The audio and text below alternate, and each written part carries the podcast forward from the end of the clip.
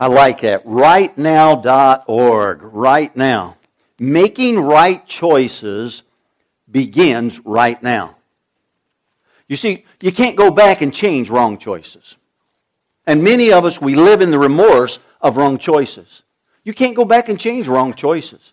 Making right choices begin right now. That's why I like that, rightnow.org. And we do.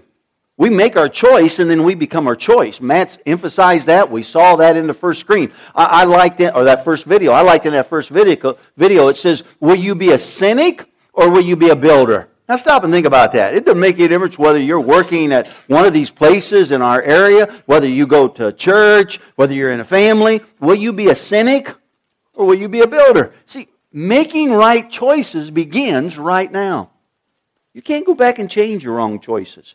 You can't go back and make wrong choices different. They were there. All you can do is right now make right choices. And some of you listen. Super Bowl's tonight and you've made the wrong choice. You're rooting for the Seahawks. I've got my orange and blue on. Broncos. Okay? Broncos. And so you can begin making a right choice right now and deciding that you're going to root for the Broncos tonight, say? Okay? Some of you think that's silly. Hey, I tell you what, I so appreciate being here, getting this opportunity to talk to you this morning, and I'm looking forward to seeing what the Bible has to say to us, but I want to tell you I enjoyed watching our people. Some of you just hurry in, you get your coffee and popcorn, and we do want that, and water, and the flavored drinks, all those, and that's what we got them for. But boy, watching the people. Watching the people who go out and just help. I mean, I saw people throwing cases of water at folks to catch and move around, okay? But the people who are helping, You people who work in preschool, I so appreciate that, and Kids Rock.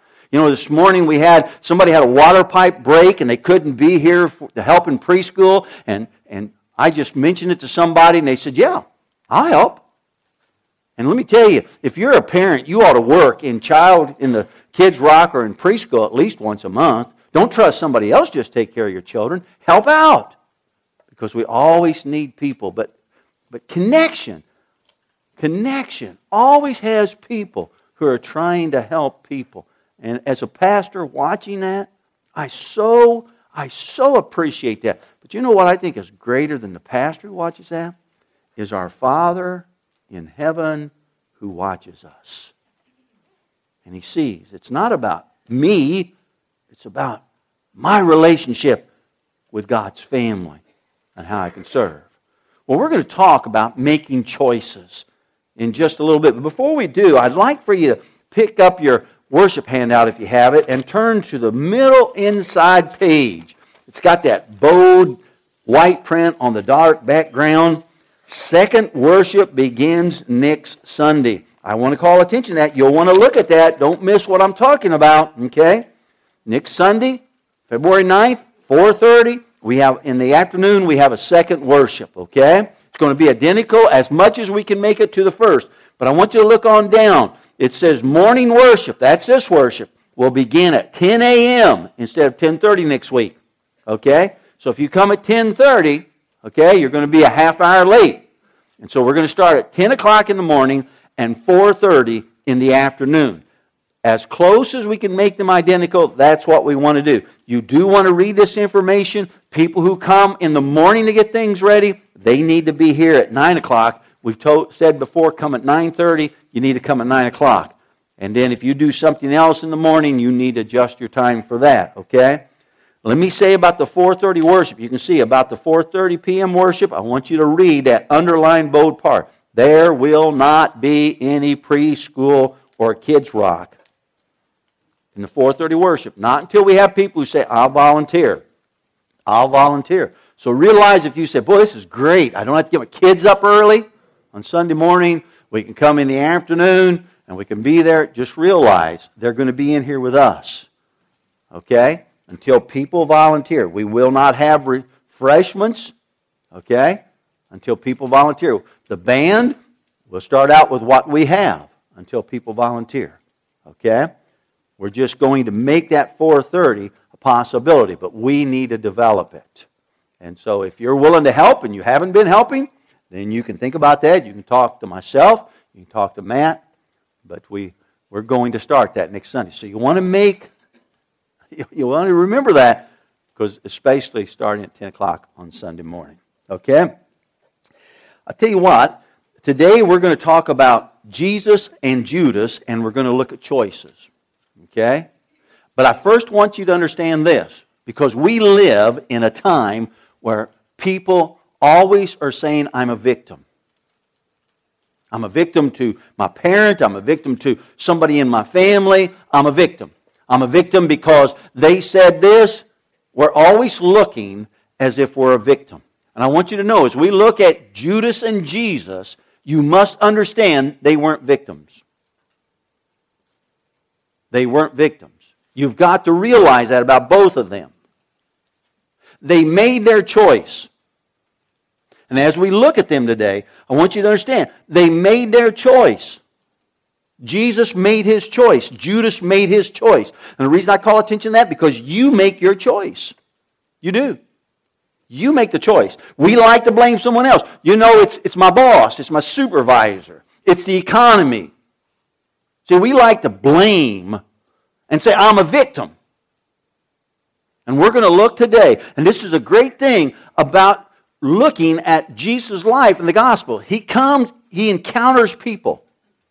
And when he encounters people, they have to make some kind of choice. And that's what he does today. You're here. You're being encountered by the Lord. The Spirit of God will speak to us. And you have to make a choice. You're not a victim. Don't get me wrong. I'm not saying somebody's not been treated the wrong way. Somebody's not done something to you. Somebody's not been disloyal to you. Somebody refused to continue to love you. And so that hurt you. But you see, you make choices in regard to what happens in life.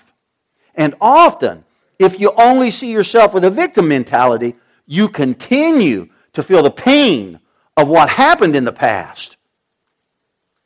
And I want us to see today, as we look at Jesus and as we look at Judas, they are not victims.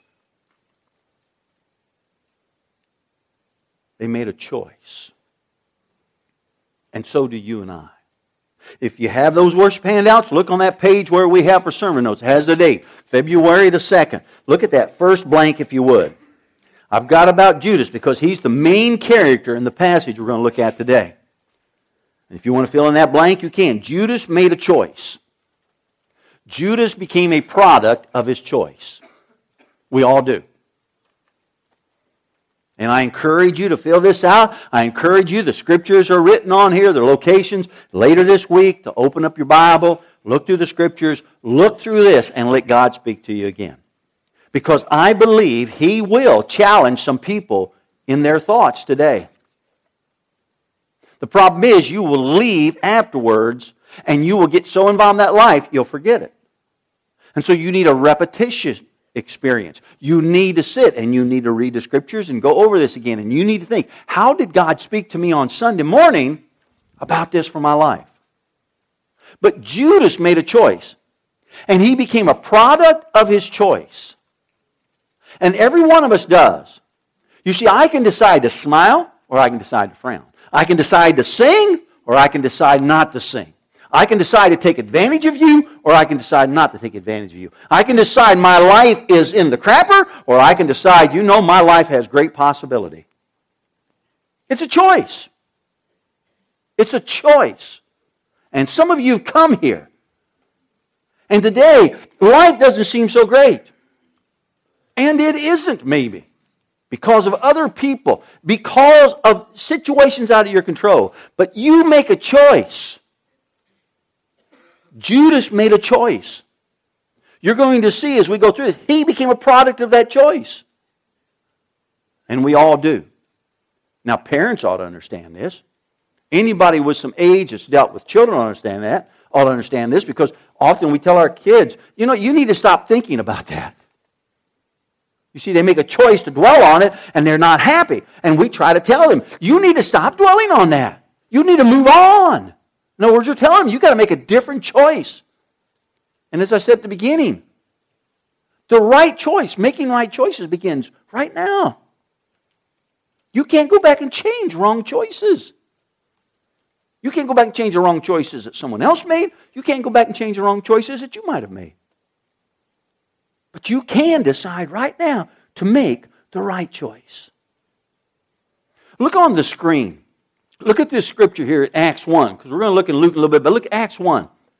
To take the place in this ministry and leadership that Judas threw away in order to go his own way. Now I don't have a lot of time explaining that. What it was, they were choosing somebody to take Judas's place in the original 12, okay, to be with them.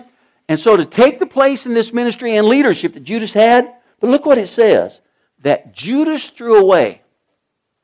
See, he made a choice to throw away the opportunity to be involved in place of ministry and leadership. Why did he throw it away? Look at the scriptures. This is what God says. Why did he throw it away? Can somebody tell me? To go his own way.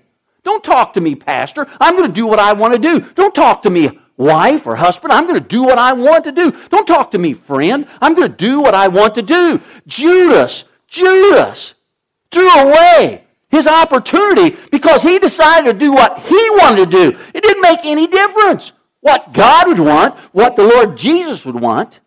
Judas threw away his opportunity that was there before him. Why? Because he decided to do his own thing and not do God's thing. And you and I throw away opportunities. And some of us, we're moving into another decade of life and we're still losing out on the potential that God intended for our life because we continue to throw away the opportunity, the potential God has for us because we're going to do our own thing. Come on, if you've been in Connection, since we've been here only 6 months, but if you've been in Connection since we've been in existence, since 2007, 8 years ago, we've seen people come. We've seen people come since we've been in this building. And boy, they will communicate. Man, I like it. That speaks to me. I can relate. And they'll come 1 week, 2 weeks, a month, and then they make a choice. They don't come anymore. Connection didn't change. You see, they become a product of their choice, and their choice has always been to start and then stop in relationship to God and church. There's people who come to Connection, they're only going to be with us 1 year, 2 years. You know why? Because every church in their history, they've only lasted 2, 3 years. You see, they make a choice. Judas had an opportunity. Jesus encountered him. And Judas decided, I'm going to throw away this opportunity because I'm going to do my own thing. Look, that's what you and I do. God is encountering you through Connection. God is encountering you through His Word. God is encountering you through the Holy Spirit speaking to you because God wants you to reach your potential. But if you're not careful, as time passes, you'll go back to your choice because that's where you feel comfortable. And you become a product of that choice. And what happened 1 year ago, 3 years ago, 5 years ago, happens to you in a year, 3 years, in 5 years. And you say, how come it always happens to me? This isn't fair. It's because of my parents. It's because of the economy. It's because I'm getting old. Why does it always happen to me? And we're a poor victim. And what we are, we're just a product of our choice. You see, Satan watches everything that God is doing. And he watched these 12 guys because Jesus is going to leave this earth. And he's going to leave it in the hands of his followers, empowered by his Holy Spirit, just as he leaves it in our hands today. If you want this area changed, God has put it in your hands as you and I are empowered by the Holy Spirit. And what Satan saw is that Judas was tempted by his own way, his own desire, his own thoughts, the way he thinks things ought to be done. And Satan, now listen to me, Satan will always bring people into our experience who will, listen, empower our ways, our thoughts, our ideas that aren't what God wants. And that's what he did with Judas. Satan brought people into the experience with Judas that would make it possible for him to do his own thing and not God's thing. Look at the screen again. Matthew tells us this. It says, then Judas Iscariot, one of the 12 disciples, went to the leading priests. See, these are guys that don't like Jesus. What's he doing going to the guys who don't like Jesus? That's like you saying, I want to get rid of my addiction. Why are you hanging out with the people who have the addictions? That's like you saying, I don't want to cut myself anymore. Why do you hang out with people who think like cutters? Hang out with me. Hang out with people in CR. That's like saying, I don't like to be angry. Then why do you hang out with people that fuel your anger? Why do you get into political talks or Facebook conversations? It just makes you mad. Why hang out with those who funnel? If you know you ought to serve God, why hang out with those people who'd rather hunt than serve God? If you know you ought to serve God, why do you hang out with those people who tell you, let's not be involved in God's activities? See, here's what happened. Satan knows Judas is struggling. He's given this opportunity with Jesus. But Judas is struggling with doing his own thing. So he puts him with people who don't like Jesus. Now let's go on, verse 15. And they asked, he asked them, how much will you pay me to betray Jesus to you? And they gave him 30 pieces of silver. And from that time on, Judas began looking for an opportunity to betray Jesus. And Satan will do the same thing to you and I. Satan will put us with people. Sometimes they're Christian people, but they're just not listening to what God wants. Satan will put us with people who will offer us the opportunity to make the wrong choice. And often they're not Christian people. They're not followers of Jesus. And Satan puts us, he does that through local news, he does that through programming, he does that through people who are around, and he gets us with people who helps us justify doing the wrong thing. And they gave Judas the opportunity. And so he took that opportunity to betray Jesus. Now I'm going to tell you what happens. When you take the opportunity to make the wrong choice, okay? And boy, I can't give you enough illustrations. I ought to be faithful, I'm going to be unfaithful. I ought to be loyal, I'm going to be unloyal. I ought to be trustworthy, I'm going to be untrustworthy. I mean, gosh, how many people say, I'll work, and they never show up, see? I'll be their mom and dad, and then I'm not their mom and dad. See? In other words, what happens when we make the wrong choices? Listen. Is that what happens? Because we say it's all about me, so I can do what I want. See, my own thing? What happens is that we experience a great deal of turmoil in our life. Of course, we blame mom and dad, we blame the church, we blame the economy, we blame the president, we blame everybody else. But when we make wrong choices, now listen to me, and you know this is true. I'm not making this up. This comes from my experience in life of making wrong choices. When we make the wrong choices, we then experience a great amount of turmoil in our life. Now listen.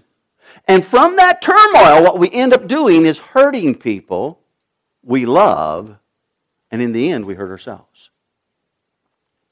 Am I telling the truth? Is there any amen to this?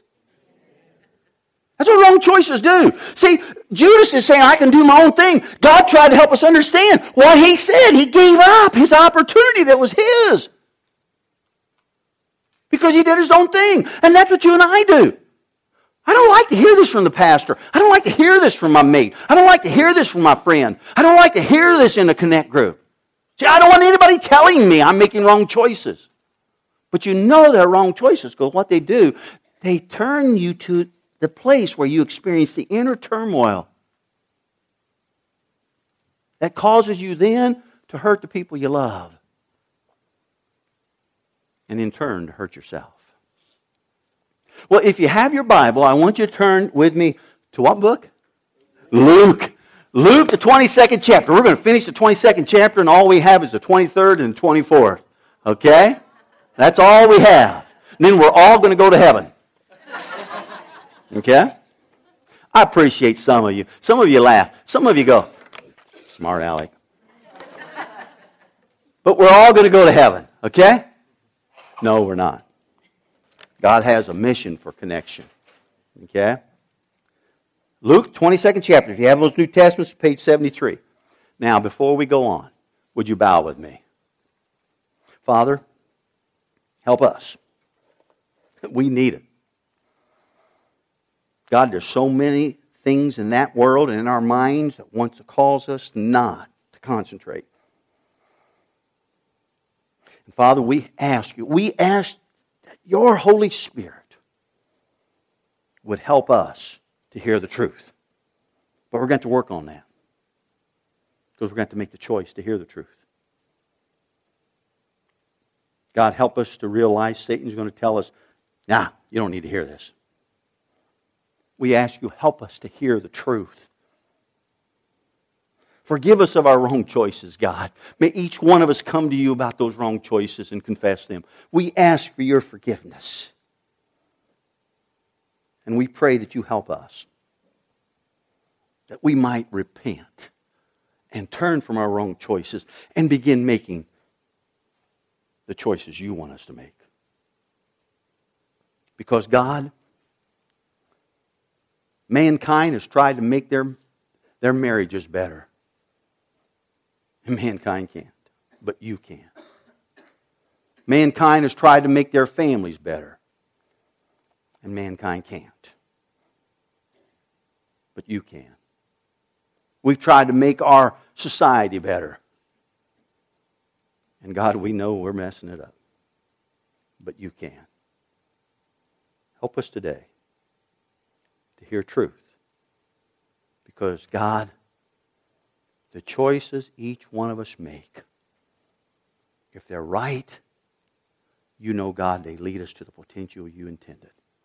And if they're wrong, they bring about a great deal of destruction and hurt to our life. Help us, God, to hear truth today. In the name of Jesus we pray. Amen. So Luke 22, verse 47 is where we're going to start. Page 73 on those New Testaments. And let me encourage you, take one of those New Testaments. They're free. Bring them in. Use them, okay? 47 says, but even as Jesus said this, okay, a crowd approached. Now look what it says. Led by Judas, one of the 12 disciples. Okay? Now remember, Jesus chose Judas. Okay? Jesus chose Judas, and he gave Judas a great opportunity for 3 years to walk with him. Jesus knows these guys. He knows what they're like. Not too long ago, we talked about Peter. Peter made some wrong choices, and he betrayed Jesus. But Peter came back, and he repents. And we can look and see Peter's writings and also his sorrow from the things he says in the book of 1 and 2 Peter.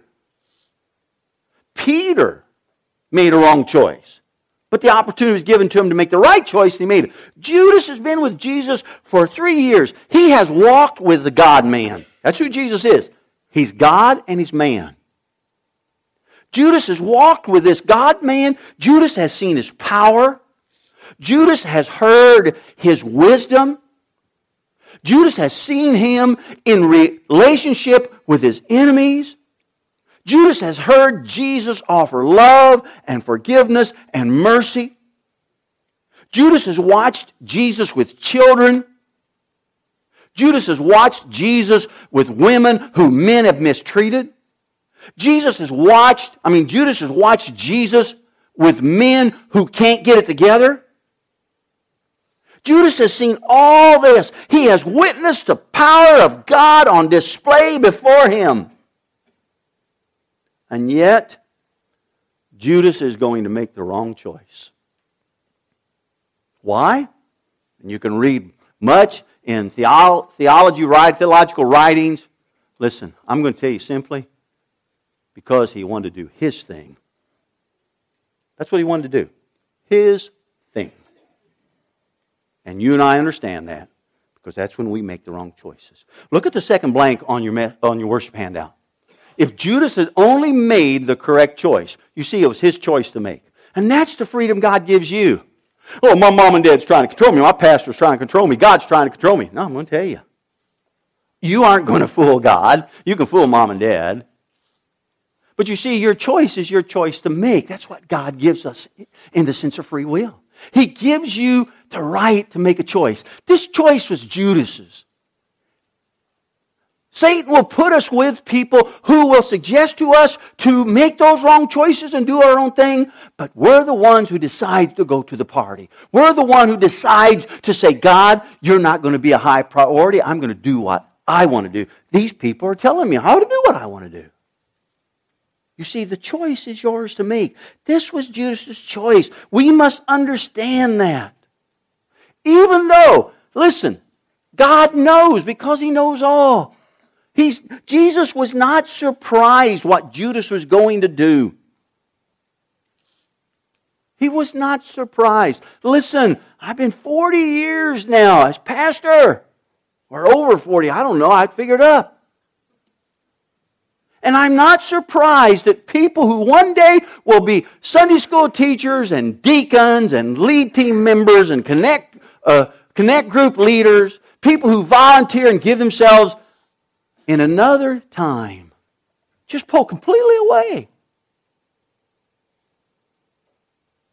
You see, if I don't understand that, it could cause me to be demoralized. It could cause me to feel alone. It could cause me to feel I'm a victim as a pastor.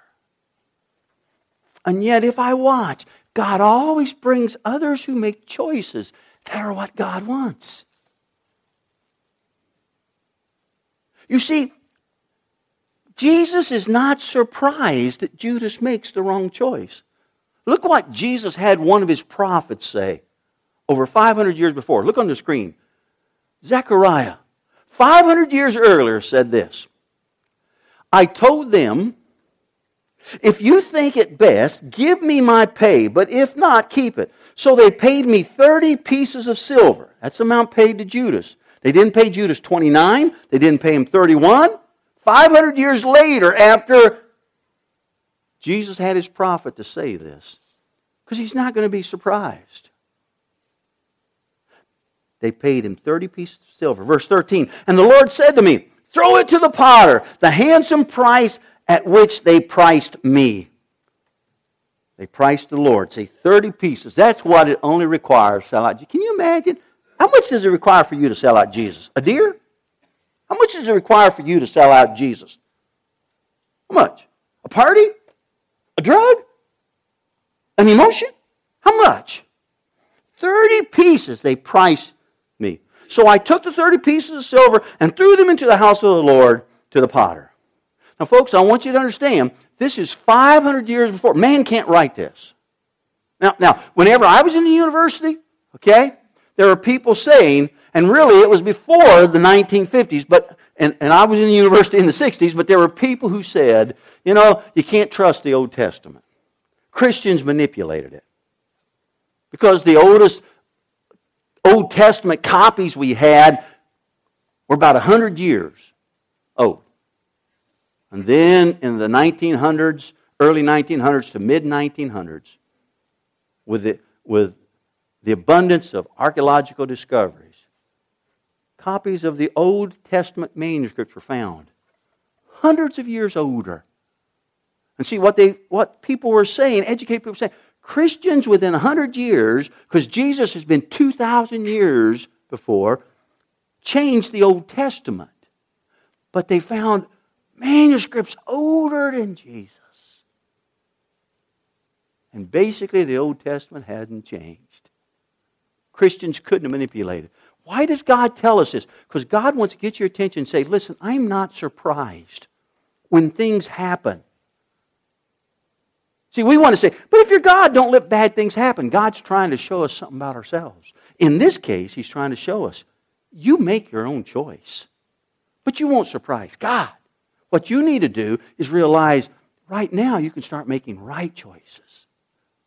Matthew tells us, look at the next screen. Look what Matthew says. He says, when Judas, who had betrayed him, that's Jesus, okay, saw that Jesus was condemned, he was seized with remorse and returned the 30 silver coins. See, that was predicted over 500 years earlier.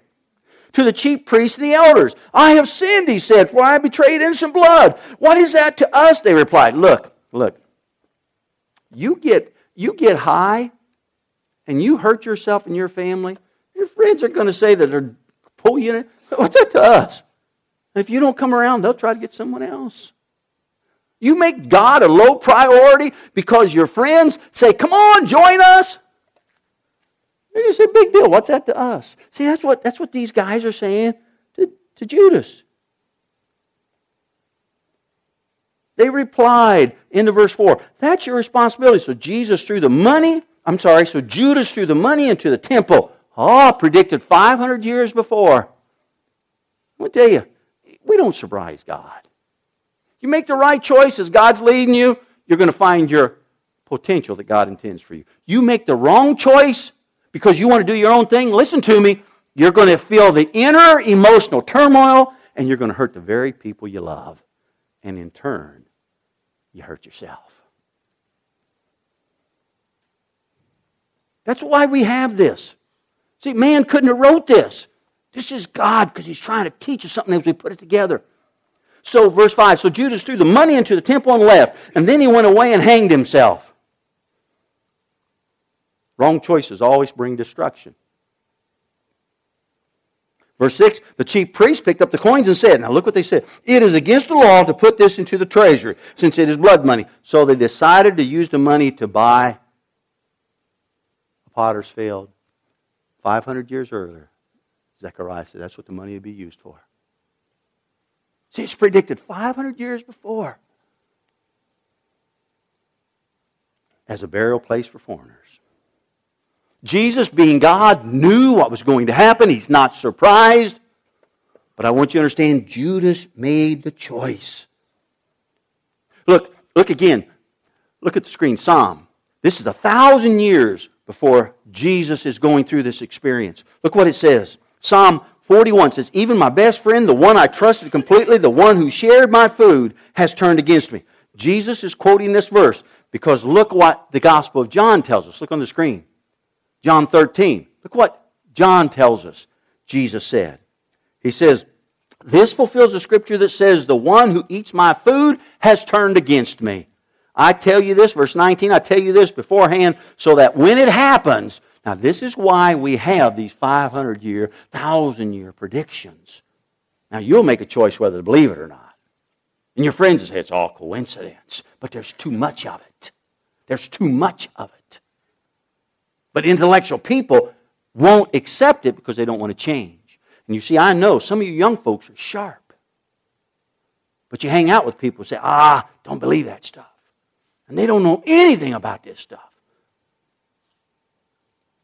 Look what he says. I tell you this beforehand so that when it happens. Look at that verse 19. So that when it happens you will believe that I am the Messiah. I am God. You see, when these guys were able to reflect on this, because they get frightened, they run, and they hide, his followers hide behind locked doors. But when they're able to reflect on it, they turn back to God and they wait for the Holy Spirit to work in their life. Because they put it all together and they say, you know what? That was God in our midst. Jesus is the God-man. He's the great I am. That's the Old Testament expression, the Old Testament name for God. If you go to a Connect group, and I don't know why any of you don't go to a Connect group, but if you've been going to a Connect group, you would have heard in this last series of lessons, last 2 or 3 lessons, about the great I am. You see, because we try to tie this stuff together. And it's written so that they would know Jesus is God. And He gives us, He approaches us through His Holy Spirit's presence. He approaches to us and He says, make the choice. Make the choice. And we either make the correct choice or we make the incorrect choice. Now look back with me at Luke 22:47. Okay, it says, Judas walked over. He's bringing this crowd with him. This would be Roman soldiers and Jewish temple guards. That would be this crowd of people, okay? And probably some priest with him, okay, making sure this all goes right, okay? Judas walked over to Jesus to greet him with a kiss. But Jesus said, Judas, would you betray the Son of Man with a kiss? Now, the kiss in their time was a kind, affectionate greeting. It was saying, I consider you a friend. I welcome this relationship, okay? We today do it through bumping. We do it through handshake, but if you've watched the local news this winter, it says this is the worst thing for us to do. The best thing is this. Okay? The next best thing is this. High fives. Can you imagine a stranger walks in and we're all going like this and we're all going like that? Strangest church I ever saw. But you know why we do that? Listen to me. Because we can make a choice. And people who are medically, listen, knowledgeable tells us this is the worst thing you can do today during cold season. But you know, you're going to do your own thing, aren't you? I appreciate the smiles from some of you older folks. See, you know that's what we do. Well, anyway, this is an indication of kindness. Judas uses a kind experience to betray Jesus. And you know what Jesus is doing? Look, 47 goes on. Judas walked over, Jesus greeted him with a kiss, but Jesus said, Judas, would you betray the Son of Man with a kiss? Jesus is asking Judas a question. I wished it was Bob. That way I could say Jesus asking Bob. Jesus is asking Judas a question. He's saying, Judas, stop for a minute. Just step out of the situation. Look what you're doing. You're walking up to me and you're saying, I'm your friend. I affectionately welcome you. He's saying, Judas, come on. I want you to step out. I want you to look at what's going on. I want you to see what decision you're really making. And I'm going to tell you, that's what he does to you and I. That's what he's doing this morning. That's why in my prayer I asked God twice. And I asked that the Holy Spirit would particularly speak to our mind that you and I would hear the truth. Because you see, Jesus now is trying to say, step back and look at your situation. Look at the choices you make. You still are holding ill feelings toward brothers and sisters. And I'm going to tell you, the Bible says you aren't a follower of Jesus Christ if you hold ill feelings toward another follower of Jesus Christ. That's how plain the Bible is. I don't like that, do you?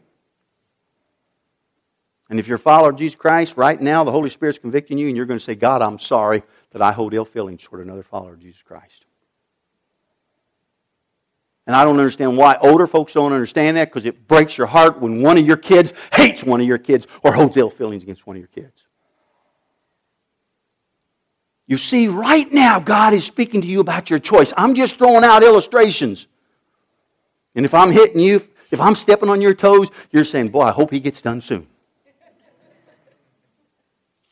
But you see, if we don't catch these things, what we do, we read this and we say, I know Judas betrayed Jesus, but we miss out what the Bible tells us about Judas. Why he did that. Why he gave up so much potential. You could have a great marriage if you would make the right choices and not do your own thing. You could have a great family if you will make the right choice that God wants and not do your own thing. We can have a tremendous church if we will make the right choices and do what God wants and not do our own thing. That's the hard part, not to do your own thing. That's the hard part, not to do your own thing. And Jesus is trying to get Judas. Step back. You mean you would come and you would betray me? By doing what is denying what you really are doing? You're saying, I'm your friend. I'm affectionate toward you. And you may be here today and you may come to church every week. But you know you betray the Lord. Because in the end, when this afternoon comes and this week comes, you're going to kick into your own thing. See, he's trying to get us to step back and look at that. Oh, folks, do you think I write this sermon and I don't sorrow when I write it because I first look at my own life? Laura says to me, go study the Bible some more. You see, because she knows it changes me. Because I make wrong choices too.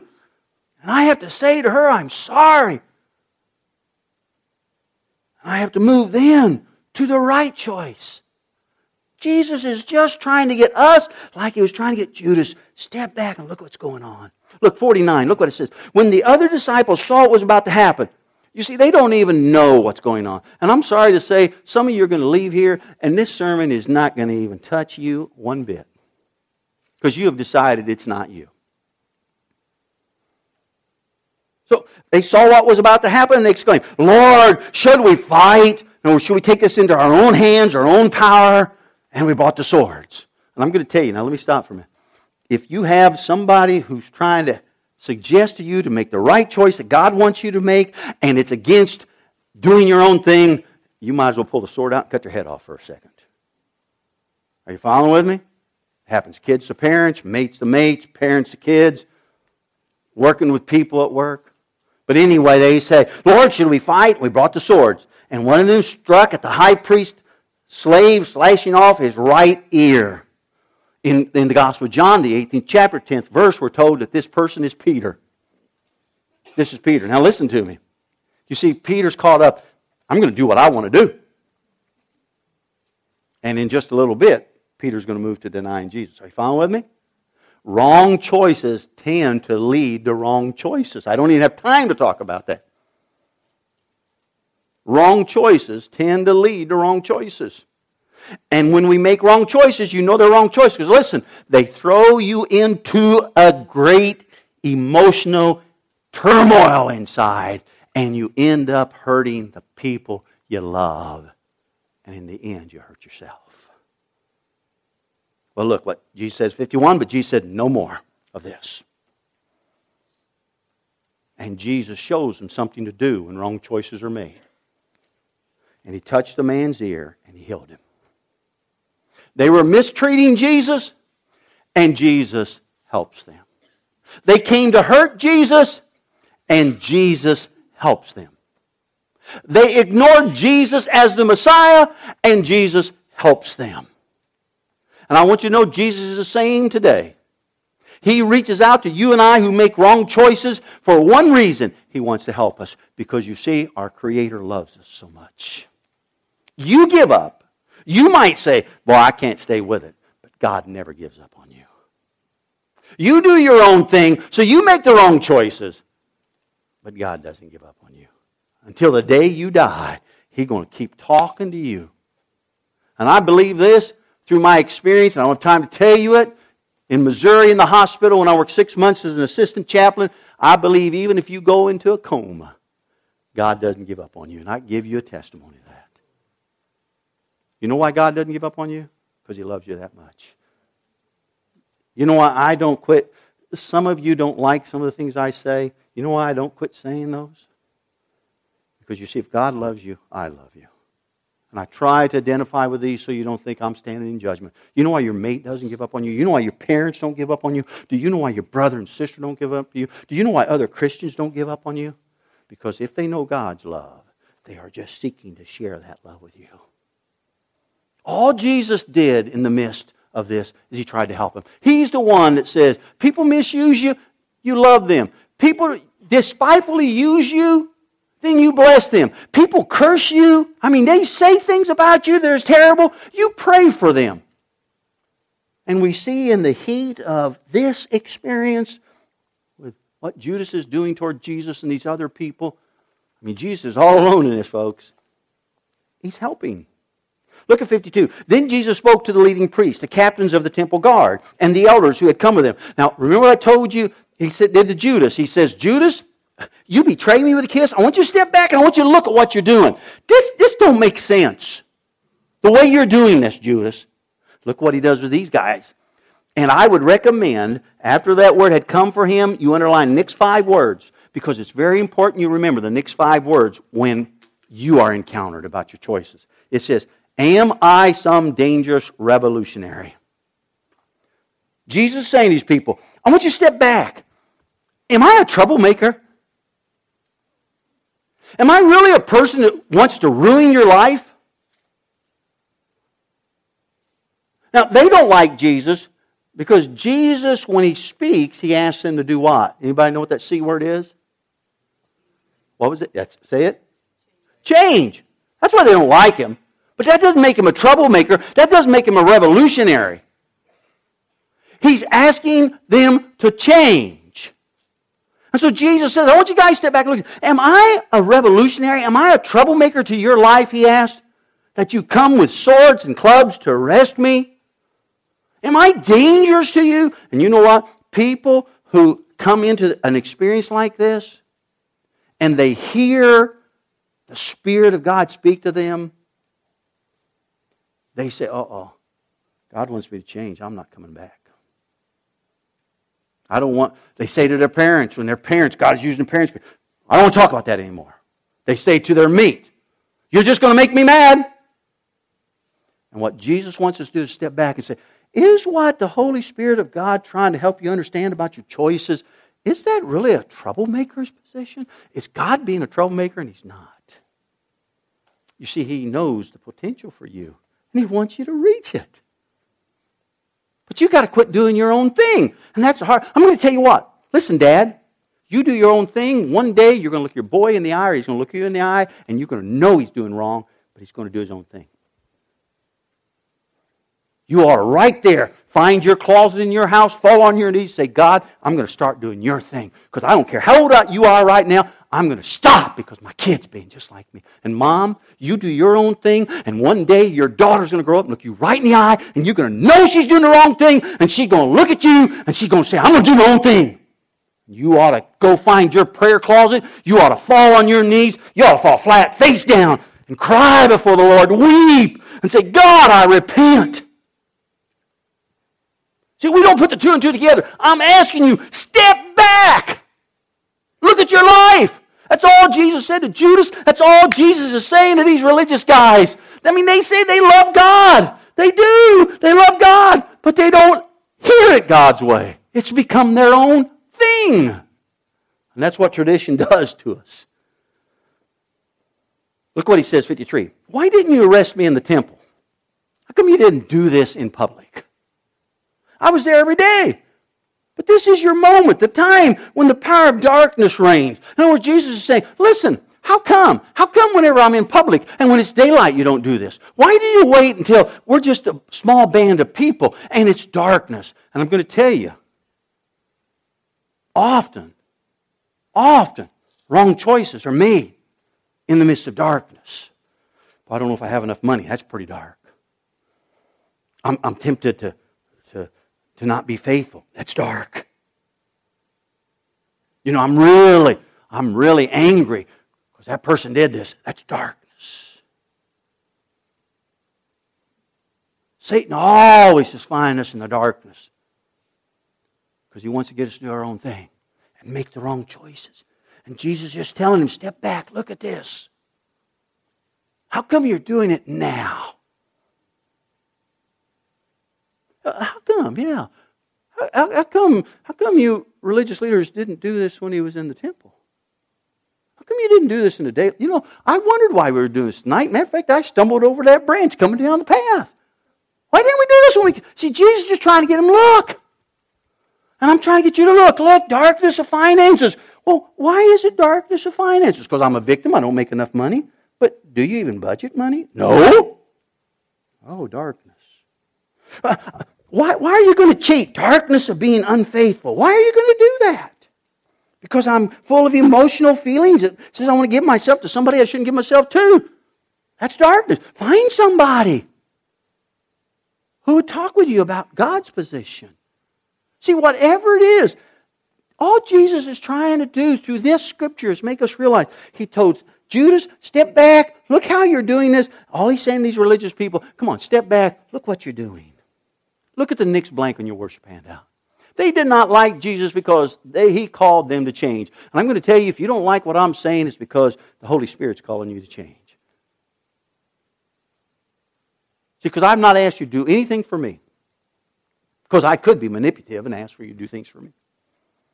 If I ask you to do something for me, you can be sure you look at my life, unless I'm caught up in a season of sin, and that can happen to anybody, you'll see me giving myself for others, and all I'm trying to do is mobilize you to serve God.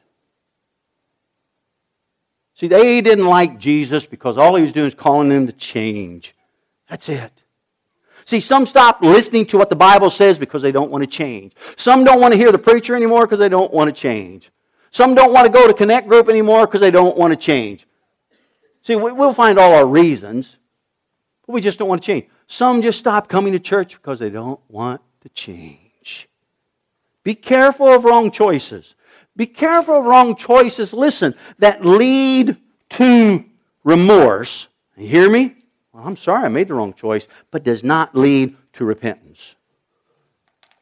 Did you hear me? Be careful of wrong choices that leads to remorse, but not repentance. Be careful of wrong choices that lead to feeling bad, but does not lead to going in the direction Jesus would want you to go in. Be careful of wrong choices that cause discouragement, because wrong choices will, but does not cause you to desire to live and love like Jesus. Be careful of wrong choices that bring about depression, and despair, but not determination. I'm going to find some people of God, and I'm going to share, and I'm going to learn. You see, because there's a lot of people who have remorse. And there's a lot of people who have bad feelings. And there's a lot of people who are discouraged. And there's a lot of people who feel depression and despair. But you see, they never turn to make the choice to be determined to do what God wants in their life and to live and love like Jesus. Some of you know what I'm talking about because you're there right now. You're there right now. You've made wrong choices. And you're probably trying to blame somebody else because the pain continues. It's time that you make the choice to follow Jesus. You do the right thing. You be accountable for your wrong choice. You man up or woman up. You be accountable. You face the fire, but you be accountable. You talk to God. You be accountable. You repent. You confess. You be accountable. Some of you know what I'm talking about. Judas had been on the road with Jesus for 3 years. Judas had all this opportunity, and he had a God-blessed future ahead of him. You know what? If Judas would have just made the right choice... Now listen, somebody says, but we all make mistakes. I told you, when we looked at the passage on Peter, Peter made the wrong choice. And I already told you here, he cut off this guy's ear. Jesus doesn't want swords. And Peter betrayed Jesus. But Peter realized remorse. And Peter repented. And Peter became a follower. Judas had a great, great potential future ahead of him. He would become known. Listen, like the other 11, he would become known. A disciple of Jesus Christ. He would be labeled by the early followers one of the 12 apostles of Jesus Christ. He would have been said of the people who loved God, this man is a servant of Jesus Christ. That was his potential. That's what you feel sometimes. You see, it's not about playing an instrument. It's not about singing a song. It's not about fixing coffee. It's not about making popcorn. It's not about going out and helping people fall down. I hope any of you that almost fell down will say 100 times to the person to help you, thank you for helping me. It's not all about doing those things. It's all about, that's what God wants me to do. Because if it's all about, that's my thing, you're going to quit. You're going to move it on to somewhere else. Judas had all this potential.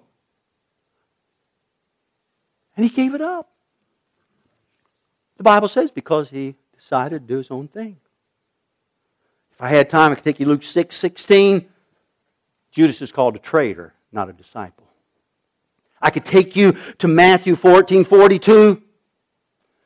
Judas is called a betrayer, not an apostle.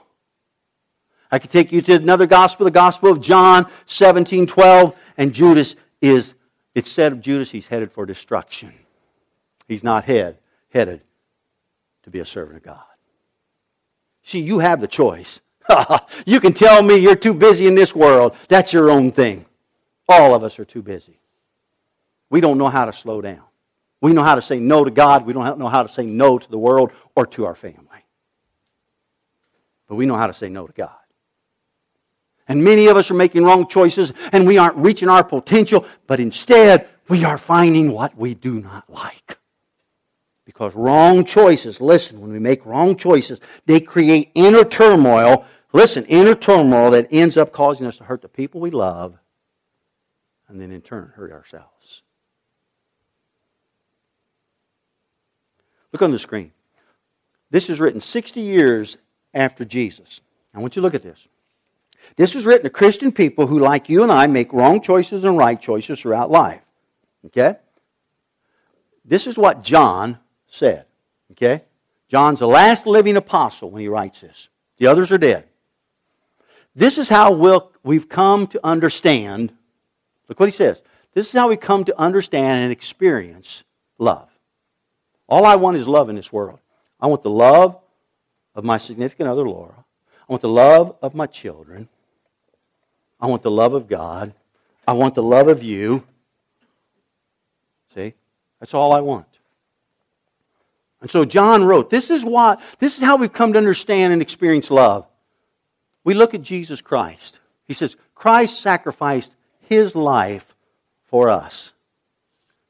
Now he says, because we understand love is giving up your life, he says, look what he says. Now look, please look. Some of you aren't looking because you don't want to see this. This is why we, see, Christians, followers of Jesus, ought to live sacrificially. For whom? Not for my blood son and daughter, not for my blood parents. Jesus already talked about that. We looked at that. He says, if the love for your blood people isn't like hate compared to your love for Christ, you are not His follower. This is not cheap grace. Look, he says, this is why we ought to live sacrificially for our fellow believers and not just be out for ourselves. This is why people fix coffee when you never fix coffee. This is why people fix popcorn when you never fix popcorn. This is why people take care of your children when you won't take care of children. This is why people play instruments when you have the ability but you refuse to play instruments. This is why people go out of their way to come here early and get this prepared so you can walk in safely when you think, why should I come early? Why should I give up my day? You see, this is 60 years after. And John is saying, we've come to understand what real love is. It's what Christ did. It's sacrificing yourself. And so we ought to sacrifice ourselves for brothers and sisters in the Lord. Look. You ought to say to other Christians, you go first through the door. You take the best parking places. You have the last bag of popcorn. Kids, stop. Ma'am, you go ahead. We ought to teach our children to sacrifice for believers. I wish my kids were in attendance, but they all live somewhere else. So they could hear you that their mom and dad taught them from 2 and 3 years of age that they are to sacrifice what they want for the people who teach them.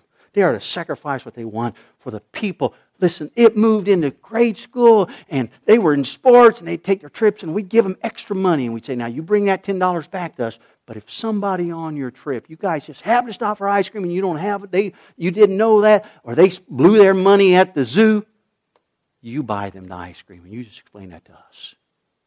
We always try to teach them the sacrifice.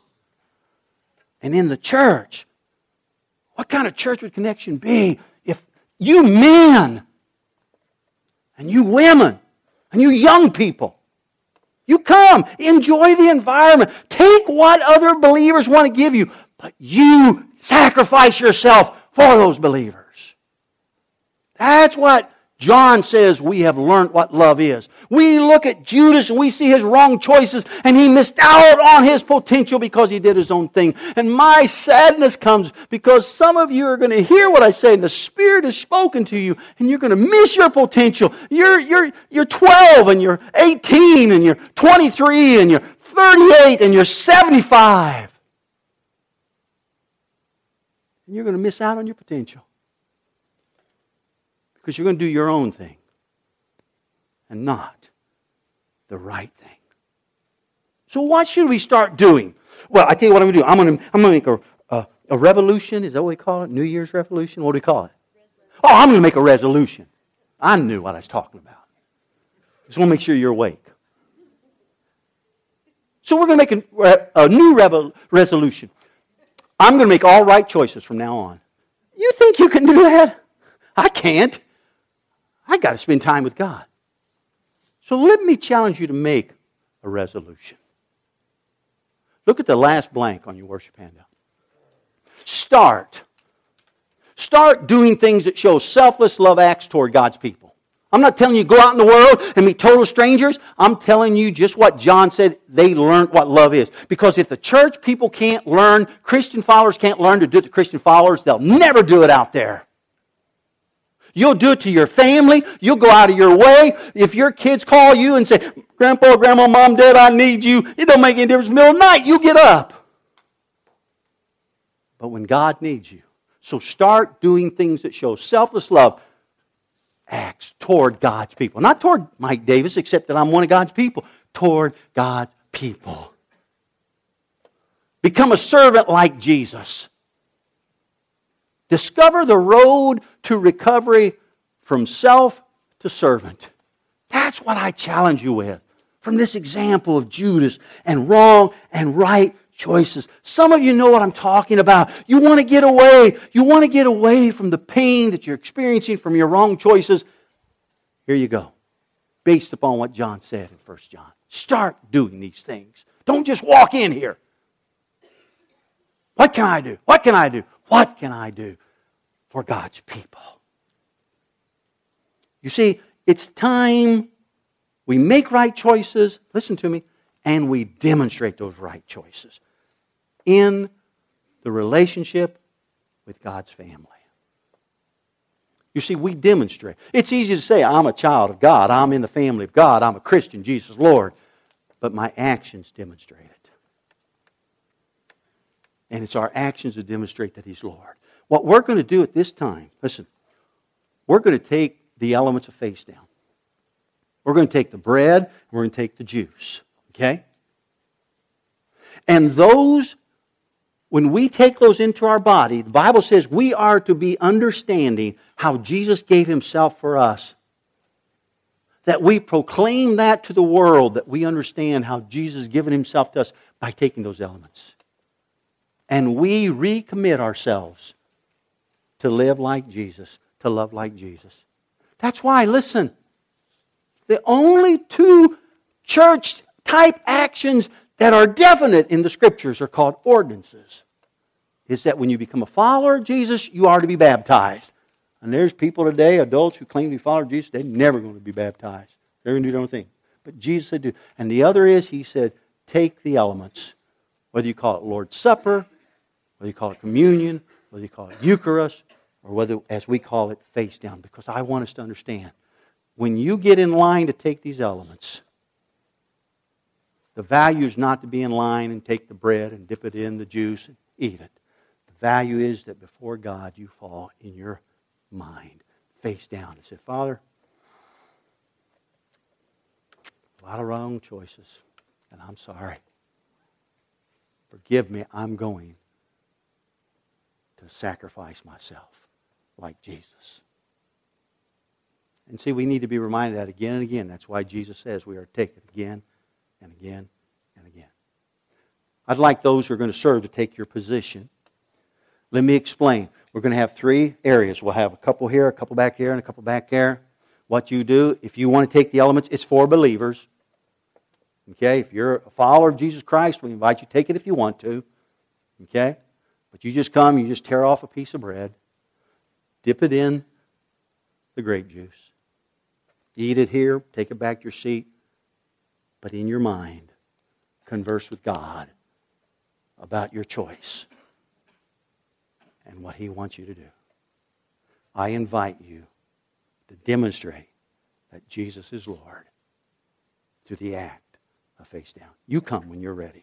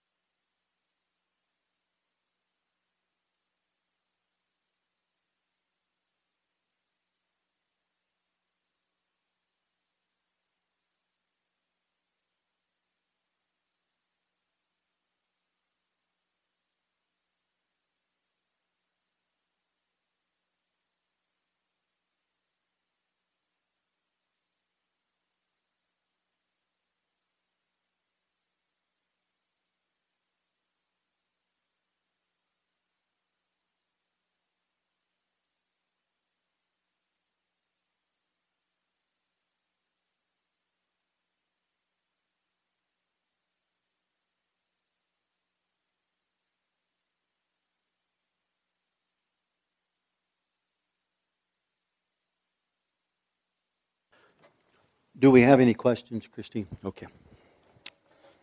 Thank you for you who serve. If you ever wonder who serves, we, some churches, it can only be deacons. We don't have any policy that it has to be any certain person. And I just ask different people. Normally during the week, matter of fact, I've got all my names for 2014. If I put you on my word processor, you'd see. But I just look through the names of people I have on email addresses because I send them emails. And so if you ever thought, boy, I'm a follower of Jesus and I'd like to serve face down, you just got to get me your email address and let me get you on my file because it's during the week and that's how I contact. But it's just people like you and I. I thank the Boulderies for serving me this morning. And I think it's a privilege to serve God's body face down. And so if you're interested, you just got to give me your email. Write it on that connection card, your name, and put it back there, okay? Hey, let's bow together for prayer and then we're finished. Father, thank you. Thank you for Jesus. Thank you for His choice to sacrifice for us.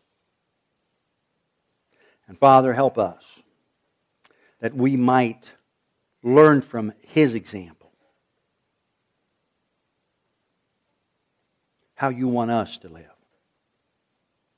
to sacrifice. Help us, God, to see those opportunities to sacrifice for your people and then for the world at large. Father, may we step back. Help us to be honest. May we step back. Help us to see the truth about ourselves. God, we need your Spirit's power to help us make right choices in our lives. It's in the name of Jesus we pray. Amen.